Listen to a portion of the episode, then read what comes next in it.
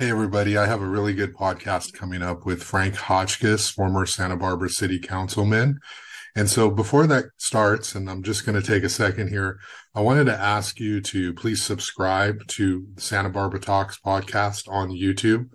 I'm trying to gain subscribers and I'm trying to get as many as I can. The goal is some kind of monetization on YouTube. And the only way to do that is to build subscribers and increase watch time and pretty good on watch time. It's that subscriber list. So please try to hit subscribe and uh, let's get up to 400 subscribers. We're almost there. And um, I hope you see value in this podcast. One of the cool things that I do it for is because I want to share these great conversations I have with these sources, with these individuals in the community. And you all get to hear it straight from them it's not something that is through the lens of a, a, certain kind of narrative of a story. It's just a conversation between a journalist and a source. And it's an environment where everybody can feel safe to express themselves. And we talk about so many important issues in the community housing, education, transportation, business, culture, politics. And in this podcast, people have the opportunity to say what they feel and speak candidly and not be judged and have a really great conversation. And then people can listen and watch and feel as though it's part of the discourse of what we have in Santa Barbara. So I really appreciate you uh, taking the time to watch these podcasts. It's uh, it's a lot of fun for me, and I know that the audience and the viewership really appreciates it. Also, visit SantaBarbaraTalks.com and uh, feel free to make a contribution. This podcast is owned by me, and uh, it's something that I do completely 100% on my own. And so, any support that you can offer is very much appreciated for my time, for my ability to expand and grow, to reach out and plan and talk to as many people and reach the largest audience possible. So thanks again for taking the time to, to watch. And, you know, some of you are already subscribers and some of you are seeing this for the first time. Appreciate it. Have a great day. Hit subscribe on YouTube. Thank you.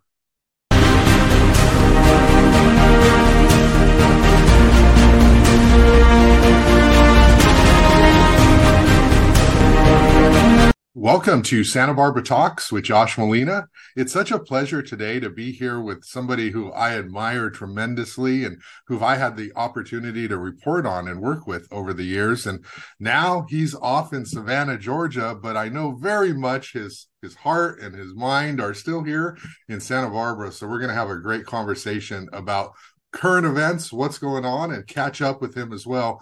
Former Santa Barbara City Council member Frank Hotchkiss such a pleasure. How are you doing today? Fine. Hey, I have a confession to make. Your boss, your boss is going to love this. You know, I must read like, I don't know, 20 different papers nationally, internationally.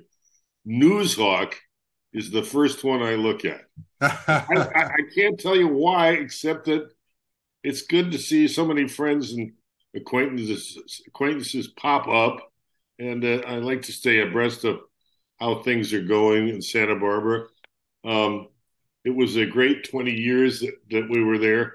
I'm not sorry we left, but um, it's uh, great to see, you know, how things are going. And I, I, would say, if I could just roll into comments here. Sure. It's, uh, I think, a very good thing that you've got a real adult in the room in the form of Randy Rowse.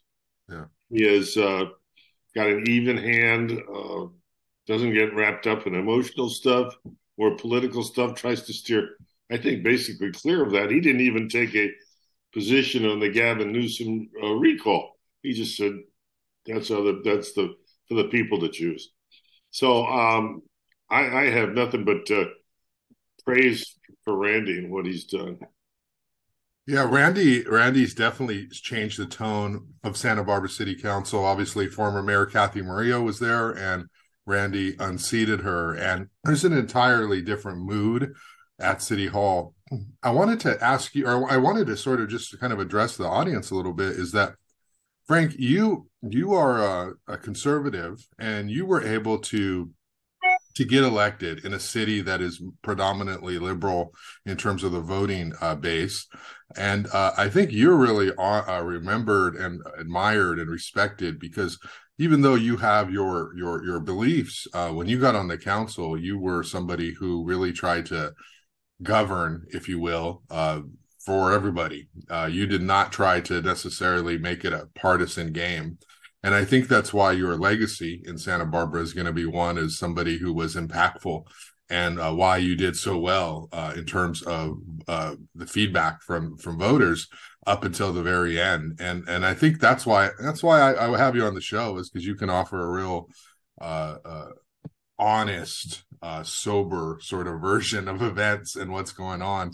And uh, you know, you you're really one of these people, kind of open doors for for others to have a voice at City Hall who are not part of the Santa Barbara County Democratic Party. So um, I appreciate that, uh, uh, Frank. As you're watching from afar, as you're watching news, as you're reading Noozhawk, uh, what's your take on uh, Santa Barbara? Obviously, Randy has changed things, but let's let's dive right in and talk about State Street, right? There's sort of a huge uh, conversation right now talking about parklets and uh, uh, outdoor dining and closing the street to cars. And that's sort of this huge thing going on. There's this master plan effort. There's an $800,000 consultant. And I know if you were here, you'd have tons of thoughts on what's happening. But what's your take on State Street in downtown?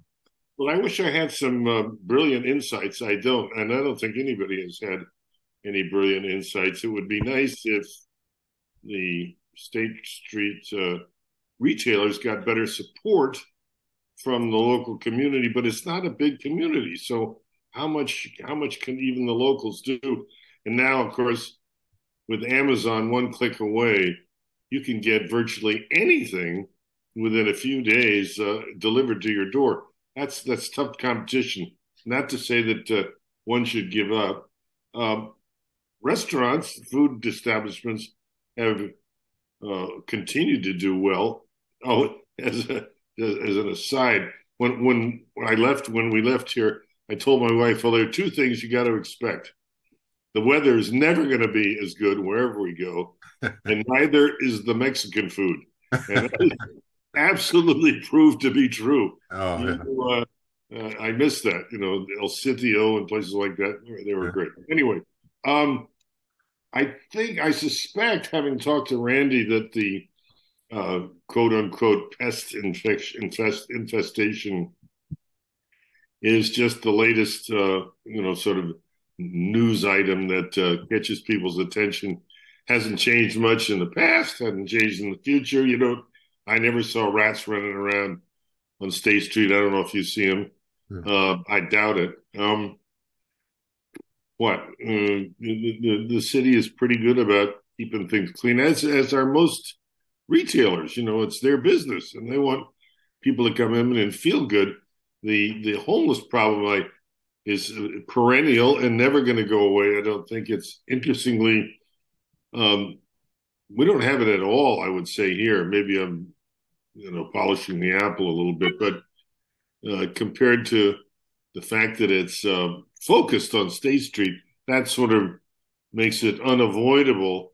Uh, and um, just, I, I, had always said, and I think Randy had said, and, and maybe you had said, best thing to do is to not pay people to be homeless, which is to say, don't give them money out of your pocket because that's that's what keeps them coming back. Sounds kind of heartless, but um, most I think you have said and others have said that something like 60%, maybe 40 or 60% of people that are on the street like that have a, an addiction problem of one sort or another.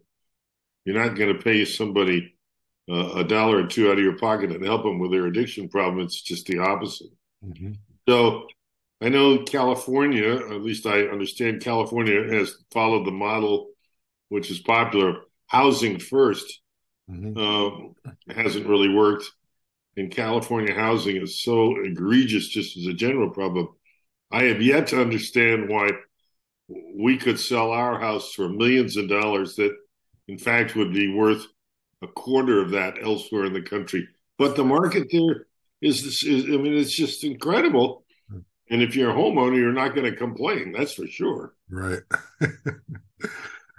yeah, uh, uh, State Street and this whole issue with the rats has really sort of divided people because it's it's actually pit some of the businesses against each other and then politicians against businesses and it's getting kind of out of hand. Meanwhile, the master plan effort is underway, and that's going to take a few years. And these businesses have to comply with storm drain requirements, and they have to make sure their parklets meet these standards to to satisfy public works and also just make them look aesthetically pleasing. So that's part of the conversation.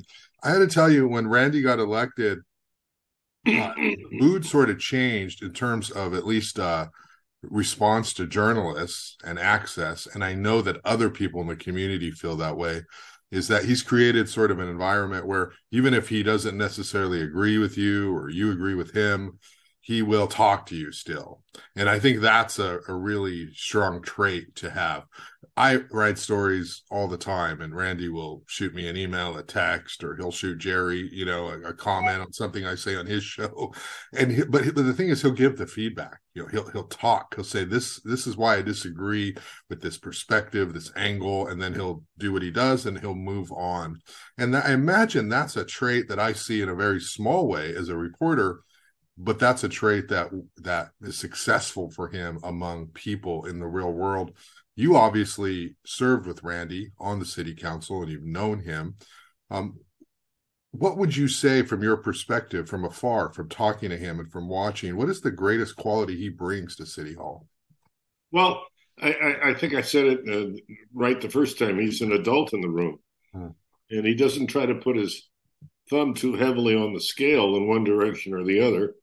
And obviously, um, in passing, I'll mention the, the fact that uh, Ariel Calonne got let go. Randy had to be a leader in that. And that was a, I think, a very difficult thing to do. Uh, he knows, he know, knew and knows Ariel well, as do I. Nice guy, very sharp guy, very, very strong opinions in some ways, and I have no idea why that whole thing happened. But I thought Randy handled it pretty well because it could have been a real firestorm, and it wasn't. It was a brief burnout, and it went it went its way. I think uh, Ariel ended up okay financially, which is good because um, he's worked for what thirty years in the pub in public service and been an important uh, what addition to public life uh, up and down the coast. Yeah. He's the, he's definitely um, made an impact in Ventura and Santa Barbara.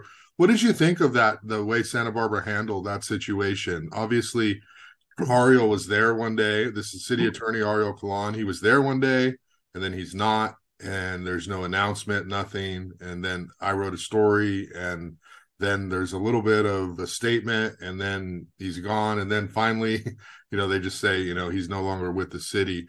Um, in terms of transparency, if you were sort of on the council, and I know there's legal ramifications here in terms of personnel issues, what you could tell the the city um, manager, you know, and and and, and that such, but um, what would you say in terms of transparency? Could there have been a better way to deal with that issue from the city's perspective? Um, no, I actually don't think there could have been a better way because it was going to be ugly, mm-hmm. and um, they just sort of sat on their hands and kept their mouths closed. And ultimately, you and I and others got tired of talking about it, and they made their, their decision and they moved on.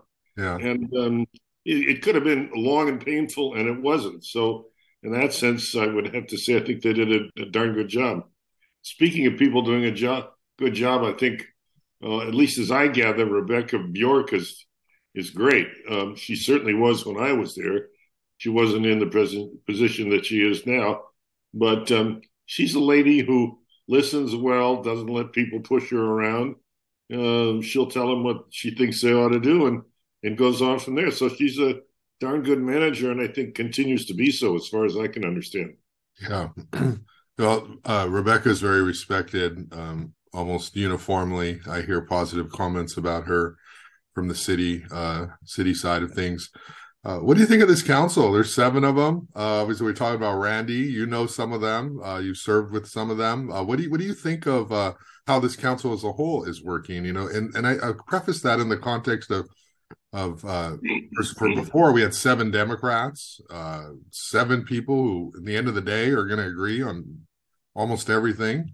Randy's, you know, he is what he is. He's you know moderate, right leaning, conservative, whatever Uh, he's not a part of the Democratic Party, but how do you think the seven of them are working together from your perspective? Well, they seem to be listening to him, so they're not uh, acting as a block. I don't know that much about it, and I don't, I don't think I know any of them personally, uh-huh. but um, uh, they're not home run hitters, um, but they're up there and they're not making any big mistakes, so that's good. You know, a city council is supposed to be representative of its people, and I guess to a degree it is. I, I only take exception to uh, when I say representative of its people when that becomes uh, identity politics, which I hope it doesn't become. I don't think that's a good way to go.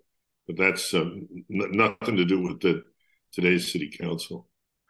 Yeah, that's definitely uh, uh, true. Uh, the the council generally is in a better place and i know because i talk to them and i know what they say to me uh you know notwithstanding the fact that randy's you know he's he's his own sort of entity hey uh frank you're paying attention to this stuff in the city of santa barbara but i know that you are uh, somebody who thinks big and follows these issues nationally what is your take on uh, sort of the state of our country right now? Obviously, we just passed through the midterm elections, and it's so polarizing. It, it's the conversation is very rarely about the issues. It's always about who's going to take control of the House, who's going to take control of the Senate, and what does this mean for our policies or our perspectives going forward. And I recall that stuff really bothered you when you were in Santa Barbara. But what's your take of, on the country and where we're at right now in terms of politics? Well, I don't think there's any question we're a divided country. Mm-hmm. That sounds uh, worse than I think it is. That's kind of what you expect from a democracy. Um, and in that sense, it's healthy, healthy so long as the two sides are listening to each other. Sometimes they are, sometimes they're not. Interestingly, well, I left California, which is still, I think, pretty much a one party state. And I came to Georgia, which oddly enough is also sort of a one party state. They happen to be opposite parties. I didn't come, I didn't come here for that reason, but recently, um, the most recent election, the Republicans won every statewide uh, position, with the exception of a runoff uh, for senator, and that, that could be up in the air. But that's only one individual. I'm talking about, you know, 10, 15 other people that all up and down, and starting with the governor, Brian Kemp, who really, um, uh, trying to not, not be too dramatic here. Well, he really s- slaughtered, I guess you could say, his opponent, uh, second time around for her, um, Stacey Abrams, and mm-hmm. Last time that happened, she refused to admit that she'd lost, and this time, um, before the evening was out, she called up Kemp and said, "You won, thank you, goodbye." So uh, that's healthy. That's good. You know, it's not easy to do that, but it's good to do that. I'm glad she did. So anyway, it's uh, you know sort of ironic that uh, I moved from one one party state to another one party state, although we're much more uh, what in play, I would say, than California has been, or maybe ever will be again. what do you think of uh, Herschel Walker and uh, Warnock and that whole? I mean, that's a national story, and and you know, every time Herschel Walker opens his mouth, uh, everyone sort of goes after him, and you know, he says a lot of really stupid things. Uh, but are are you enjoying watching that contest, or is it sort of embarrassing? Well, um, no, I, I voted early uh, last time when they and then also in this runoff. So it's a secret ballot. I'm not saying which way I voted. Yeah. Um, I think I Warnock is uh, closely aside uh, allied to his party. I don't see him doing much ind- independent thinking, and hard to say about Walker. He's never been a politician before. Yeah. Some people think that's terrible. Others people think that's just exactly what it should be. So we'll see. I think he will have an uphill battle to make it in the Senate. And if I were him, I'd have second thoughts about going to Washington. kind of like ju- jumping in the shark pool and trying to swim. Not a not a pretty sight. Yeah, the the things he says, though, uh, obviously, it um, it's a weird conversation because you know do, politicians do we want them to be the the smartest people in the room? Or do we want them to just sort of uh, be the people who represent uh, you know the mm-hmm. people the constituents? Uh, do we want an outsider? Because you know we judge these people as though they're sort of going to be uh, supervisors at uh, you know the, our place of employment and that's not who's running. This is a popularity contest and this is a communication contest and who can appeal to the most amount of people. And so herschel walker has got this incredible name recognition right? People know who he is but then when he talks we're like how can he say those things? Those are not those are not uh, intelligent comments. And so um, it is what it is but i know a lot of people will look past that if somebody has just got an r by their name or even the other side just a d by their name they'll just say well i'm going to vote for that. So um, that's well, been... more, more, than an r or a d he's got uga after his name which is university of georgia and he is uh, he's uh, loved and respected for what he did here as a football player and I guess to some degree since then, I don't know that much about it, but I kind of uh, uh, duck and run when it comes to national politics. Yeah. So there's so many shots going on. I don't want to get caught in any of it here. hey, uh, one of the things that at least I attribute to you in terms of your your impact uh, was uh, cruise ships in Santa Barbara. I recall that you were the one who was talking about how can we have this uh, incredible paradise tourist destination, but we do not have cruise ships able to come to Santa Barbara. And at the time, it was sort of a a little bit of a, a, a environmental sort of conversation and talk, and you know, you push for it, and then uh, a lot of people liked it. A lot of people in the community, the business community, what they bring, and now we have something like post COVID. You know, we're getting 20, 20 cruise ships a year coming to Santa Barbara. And every time there's one out there, everyone's like look the cruise ship's here you know it's like a, no one's saying oh you know they're bad. Uh, so um you know and so that's a source of tourism money. It's a it's a it's a source of all kinds of revenue for the city. And so um that's one of your legacies. What do you think about that you know? Are you are you sort of proud that you're able to bring that to the city your advocacy? yeah you know that was there's a funny story behind that. Um i had never thought about that when i was elected I never mentioned it when in campaigning. And then we got in there um, I was trying to think what would be a good way to bolster the local economy without damaging things. And I thought, God, cruise ships. But so we had, I think, two or three that year. And I went to the Harvard Harbor Department and they, a bunch of nice guys. I said, how, does that happen? They said, Oh, they call us. I said, Oh, I said, Well, how about if we called them? And they go, you know, and, well, yeah, I guess we could try that that's what set off the uh, charge, if I can put it that way. And when I had left, there may have been too, too many. I think there were 30 the last year I was there. So if you're down to 20, that's good. Um, people will always complain no matter what you do. If you walk on water, you go like, well, why didn't you get your feet wet? So uh, some people complained about cruise ships, but I think by and large they've been good. And I can tell you, uh, here in Savannah, I do a number of things that allow me to meet all sorts of people I never would have met otherwise. And I think it's wonderful when strangers come in and, and you get a chance to interact with them. And that brings up just a minor thing here. Savannah is a very different world um, as the Southeast is than the West Coast. And literally, when you walk down the street, it's not unusual at all to somebody passing you by you've never seen before says, Well, I hope you have a nice day mm-hmm. or um, God bless you, or I mean, gosh, if that happened in New York or uh, Los Angeles, you'd, you'd, put your hand on your wallet to make sure you still had it, you know. And, but they're genuine; they really are genuine here, and um, that sort of Southern sensibility pervades pretty much everything. So that's a, a wonderful addition. Uh, the other thing besides cruise ships, and I was thinking about this in my waking up in the middle of the night for some reason I saw on uh, Noozhawk that the Christmas tree was being put in place in San I don't know if you remember, but in I think it was about 2012 or so. I think was it Southern California Edison. Were they the sponsor? I can't remember if they are or not. If they they should, if they are, they should get credit. But thought it was them. But for um, financial reasons, they said, "Well, sorry, we can't do the Christmas tree this year." And I said, "What?" Oh yeah, mm-hmm. I just went through the roof. Um, nobody else really did. I mentioned it to Randy, and he kind of said, "Well, I want you know." So I called up John Palminteri, and he turned the tide.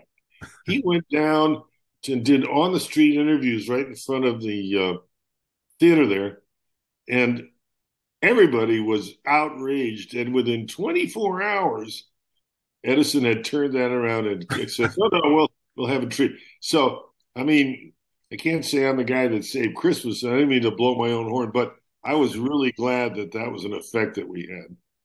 Yeah, I recall that. Uh, that that's true. Um, and yeah, you get Palminteri on it, and there's going to be a lot of eyes on it for sure uh, in terms of that impact. What do you miss most, uh, Frank, about being on the city council? It's such a Santa Barbara is such an amazing place, and very few will ever serve in the role that you did. And there's such a, a an honor uh, and, and such a esteem to be able to do that. And you were able to do it. And you were able to do it in a place where there was very even fewer of you, you know, the conservatives on the Santa Barbara City Council. What do you miss most about that time? Well, occasionally there are times there are things you can do that are really impactful. One of which was with Randy's cooperation to remove the opportunity for RVs to park along Cabrillo Boulevard and virtually block out the uh, ocean view for anybody driving up and down the street. Mm-hmm. And uh, for the longest time, the cops had told us, "No, we can't do that. You got to have this." And all of a sudden, I can't remember who it was. It might have been Cam Sanchez. Said, "No, I think we can do it," and we did. We posted signs, and you don't have RVs camping out now along Cabrillo Boulevard. I don't think that was that was a good thing, and you could never have seen that coming. But we kind of stumbled into that and did the right thing. The other thing that that was much more controversial was when uh, Chick Fil A um, asked to make a, I think, a small change in their plans of how they were uh, operating, and the I can't remember what board it was, but ABR. Took, oh, okay, ABR took issue not with their plans, but they didn't like Chick Fil A's politics regarding same-sex marriage, and so they voted down that based not on the project but on the applicant. And to its credit, universally, right and left, the city council said, no way, you are not going to do that. And then I asked that we talk to the uh, members of the, the board and get them to make sure they were shooting straight.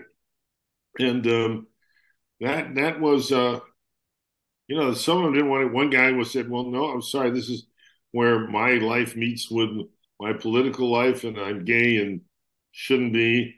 And then somebody else said, no, I made a mistake. I won't vote that way again. And somebody else just left the board.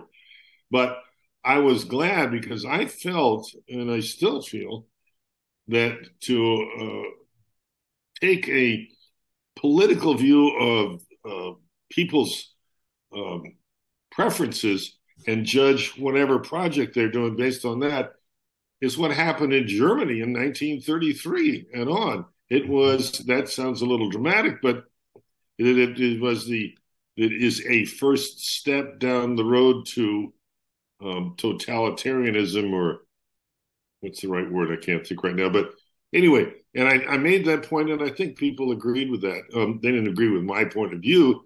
They agreed that that, that was not a principle that uh, should be violated.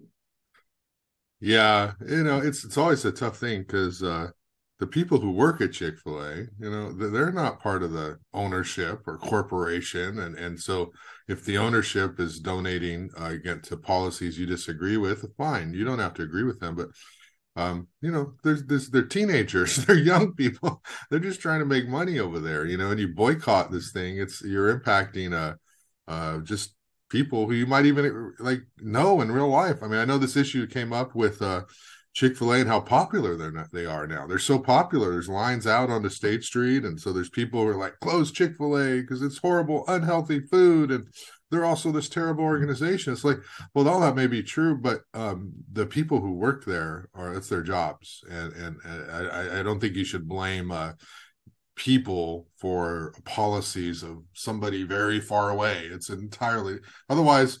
I mean, you can't eat anywhere. I'm sure there's people who we don't agree with, you know, no matter what side you're on, at every corporation. you know? Well, more than that, there's 2,500 people, as I understand it, a day, local Santa Barbarans that enjoy having a, uh, Chick fil A club sandwich or whatever. And that's a strong vote. And I yeah. think uh, Randy got that right away and said, we're not going to penalize success. Um, and they've worked around it. And I guess it's, it's been resolved that uh, the traffic problem there. Yeah, well, I mean, it was incredible. The lines would back out uh, onto the street, and then they hired the security. They hired people in the parking lot, and they they manage it. And there's almost never I've never seen a line now in six months when I drive by there. Noozhawk's office is right around there, and now they're opening another one out in uh, the Santa Barbara County area in Goleta. So they're definitely popular. Um, hey Frank, I want to talk about you. Uh, you have a very unique, interesting background. I believe you worked as a journalist for a while. You're an actor. Yeah. Um, you're a realtor. Uh, can you talk for the audience about uh, just give us a little bit of history on you and and and, and uh, your career and some of the things you did. Yes, I started off as an actor, did some films and, or actually a film and television, and then got frustrated with that because you're always waiting for the phone to ring, and most of the time it doesn't. So when you when you work, you get great pay, and I love to act. I have to tell you, I don't know if you remember, but I did a bunch of plays with Rick Mochler and. Uh, uh, what at uh, the at college that the college there yeah. that were great, and I just love doing it. I mean, to me, it's it's like an opportunity to become somebody else, mm-hmm. and you a certain part of your nature comes out that you don't usually have or express. So, acting was like that. Writing, oddly enough, has been very much the same. Um, I think I you've read maybe the book that I had. I'll do a promo if you want here, but yeah. Um, can you see that? Right. Yeah. Of course. Writing that book was the same. The the the people in that book sort of took over once I started had them firmly in mind as to what their character was, and it was great fun to do it. As just briefly a story of a older guy who makes the mistake of falling in love with a much younger girl. There's no nothing novel about that, but he's not going to get be stupid or whatever. So he's just gonna they're gonna be friends, and uh, that's when he realizes he's playing with fire. And so he does make some mistakes, and then it's the really the that's the the kind of unserious part of the book. That the book really talks about American life, particularly in the Northeast and in, in, the New York corridor um, in the late '90s, and how it affects people and affected him. So um, I bring that up only because you were asking about background. When I when I switched from acting to journalism, and then from journalism to public relations. Uh, excuse me, I got a spam call. Sure. Um, I went to, uh, I was head of publications for the LA Olympics for a while and then uh, left there, and Adidas found me and made me, uh, put me in charge of their Olympic program, which was great. I got to meet all sorts of famous people from Bob Beamon to God, I don't know who else. Everybody in those Olympics, and um, and then just from that, it was natural to take the PR side of it and make it a business, which I did. I was not very good as a realtor. I don't really know why, but I was never that good at that.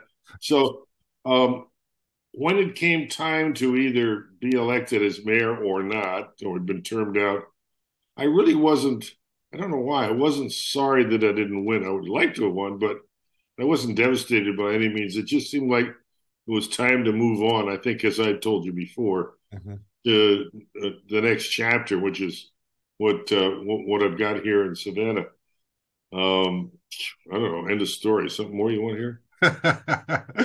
well, you know, you reminded me that the first time I met you was a long time ago when I was at the News Press, and uh, you were a realtor and the city, and you can probably correct me here if you remember it better than I do, but the city was doing these creek setback uh, rules, um, and so they were saying that uh, top of bank of the creek would now extend this far away, which was potentially infringing on people's backyards because they wanted to do, I guess, easements or trails or something.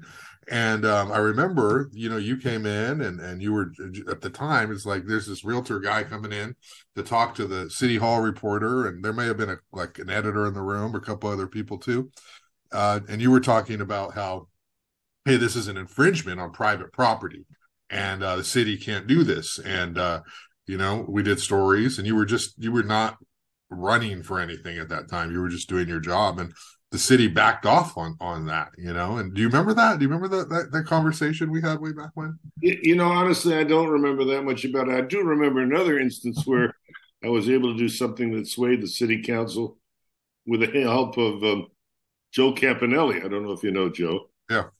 Good, good contractor and general contractor. The city had proposed, the fire department was proposing that to require uh, sprinklers uh, be reinstalled in any home that was going to be what I don't know, a small amount of change. And uh, I said, no, it shouldn't be just sprinklers everywhere. We don't want to have that. Only after a much more larger part of the house, like 50%. And I got Joe Campanelli to come with me because he knew contracting and construction and we went before the city council, which then included Das and uh, and the the uh, what was it the one of the two committees there. Anyway, Das, to his credit, said, "Hey, thank you for pointing out our overstepping here. Appreciate you operating offering not just a complaint, but a solution." Yeah. And they instituted our solution.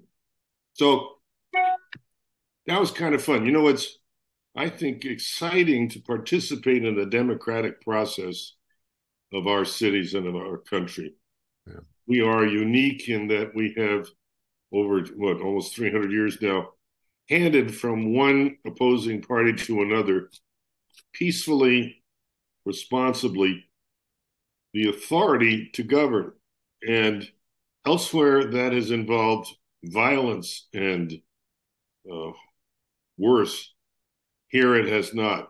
And uh, we should be immensely proud of that. And I felt that when I was in the city council that this was it was an honor not only to represent the city or people in the city, but to be part of that larger system, which is played. You know, we are a leader in the world for that reason. Mm-hmm. Yeah. What What do you do in uh in Georgia? What What is your life like these days? Have you Have you trying to get involved at all in volunteer or politics, or uh, how are you spending your time? Not in politics, okay. um, no. Uh, but this is sort of a strange story, but a lot of things in my life are strange story. we bought a Tesla about three years ago, three and a half years ago. it, it is such fun to drive. I'd always been a, a, Porsche guy. I mean, I love Porsches, and um, you know, speedy and just great feel, sleek looking sleds.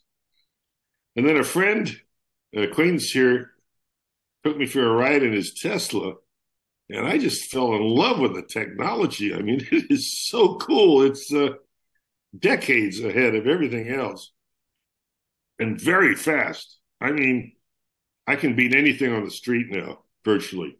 Oh, wow. And, um, so uh, after a few months of having the car, I found myself saying to my Sandy, my wife, "Gee, are there? You need me to run any errands today, or got anything? You know, just to get out in the car." And then I realized, holy smokes, I might as well get paid for this. So I actually signed up to be a part-time driver with Uber. Wow! And it is, I mean, the city councilman is a driver. What? I, I, have met so many interesting people that way. You, and you make pocket change. You know, you make some okay money, but yeah. the people you encounter are really interesting. And it's a little bit. One, I was talking to one guy about how open uh, people are when they get in the back seat. They'll just start start talking about anything. He said it's a little bit like being a bartender, and you're just sitting there, and people yeah. just start talking. And it's true. You get injected into the middle of people's lives and they will tell. I mean, one guy told me about having to send his son to prison for 25 years because something awful he had done. And I'm just sitting there listening to this story. Yeah. So you know, that's just one uh, you know, illustration of like you, you really can meet anybody. And, and being new to the city, you end up going everywhere. Yeah. I think I know this city better than most of the realtors that I talk to here. so it's and, and you, you make your own hours. Yeah. Anybody who gets in a Tesla has never ridden in a Tesla before, just is like can't stop talking about it.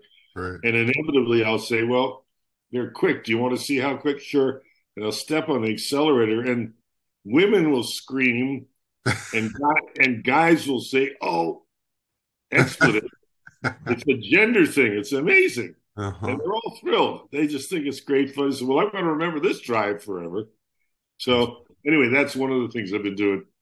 The other is I promoted, wow. been promoting my book as best I could. I've only got one in print, and I there was a, a guy who was actually quite well known here as a producer. Read it and um, I thought I'd just call him up, see if he liked it. He said, You must be psychic. I said, Why?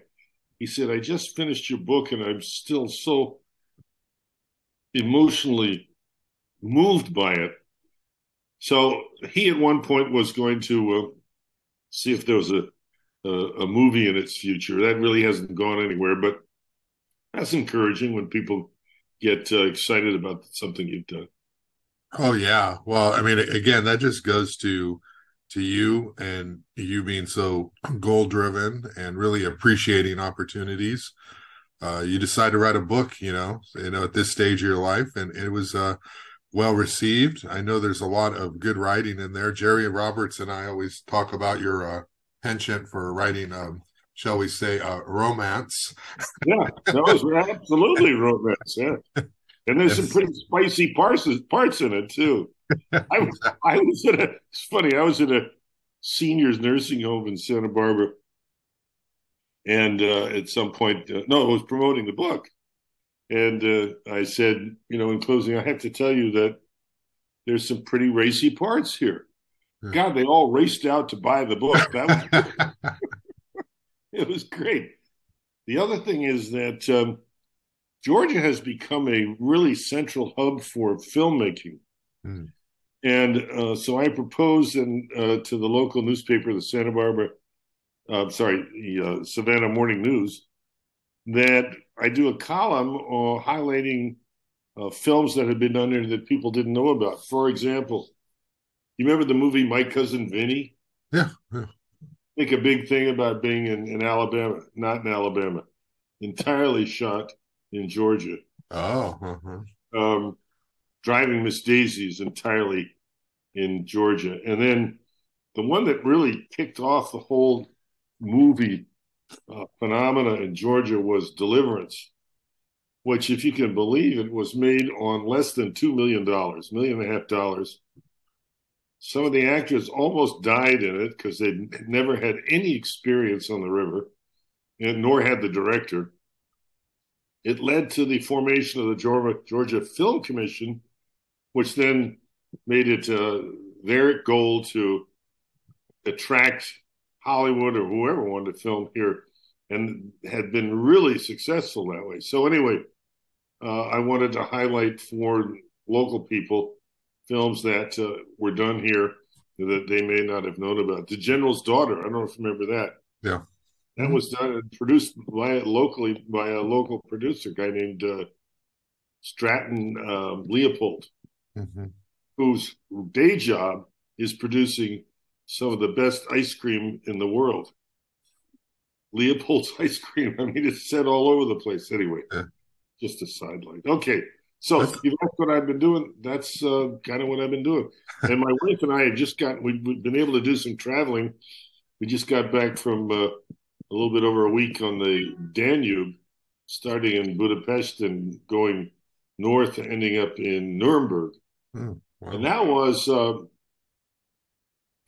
interesting in a lot of ways, one of which was to see where National Socialism, Nazis, had gotten their foothold in 1933 and on at these uh, huge rallies that they held, which, by the way, were not a sole uh, uh, what political parties in Germany did that traditionally, had rallies, but nobody had done it as successfully and as huge as the Nazis did. So, I mean, it was really interesting to see where that had taken place, to learn more about how it came about, and to some degree, where the Germans made some just awful errors that proved earth shaking, world shaking, certainly.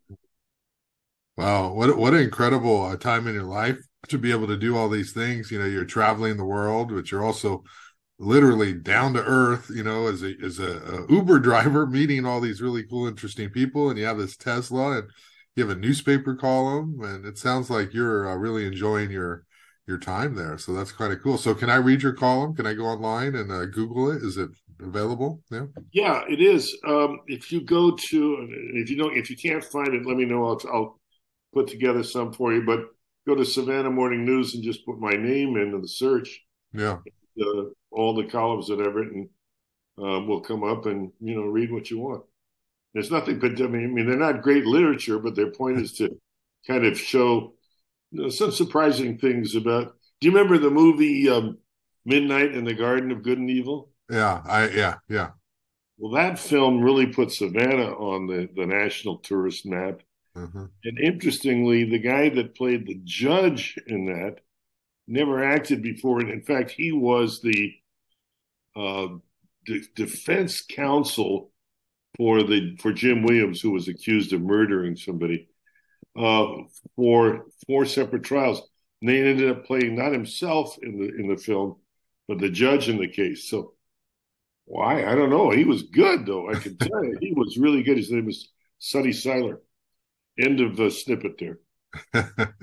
hey, on your Uber driving, did you ever have you ever had a a scary moment? Did you ever pick somebody up and you're like, "Uh oh, I got to get away, get out of this one as quickly as possible"? Or is everybody pretty polite?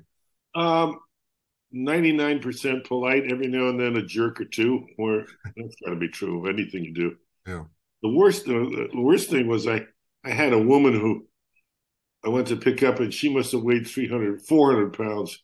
Mm-hmm. And I don't have a big car. So, you know, I, I got her in the car. I could feel the car kind of going, and then mm-hmm. resolved in the future I couldn't have somebody overweight like that. Just get them a bigger car, an yeah. SUV. The only time that I actually had to threaten to throw somebody out of the car was some teenage girls that got in and were just jabbering away and you know in the back seat was and it's actually my fault because uh, Uber is the, the, the guidelines are you don't take somebody unaccompanied uh, by an adult if they are not uh, 18 or over or 18 or under. If they are 18 or under, they have to have be an adult and these girls are all high school girls. So my mistake. I should have said, "Girls, sorry, you're too young," but I didn't. But they they they were not uh, not pleasant. oh, that's that's so cool. Hey, Frank, let's wrap up. Um, there'll be people watching this who are going to be really happy to hear you, hear hear your stories, and reconnect. Uh, you probably talk to some people still in town, but what what what do you want to say to people who, who remember you, appreciate you, and and and are interested in sort of what you're doing now with your life? Uh, what are your final thoughts here on, those people who remember you?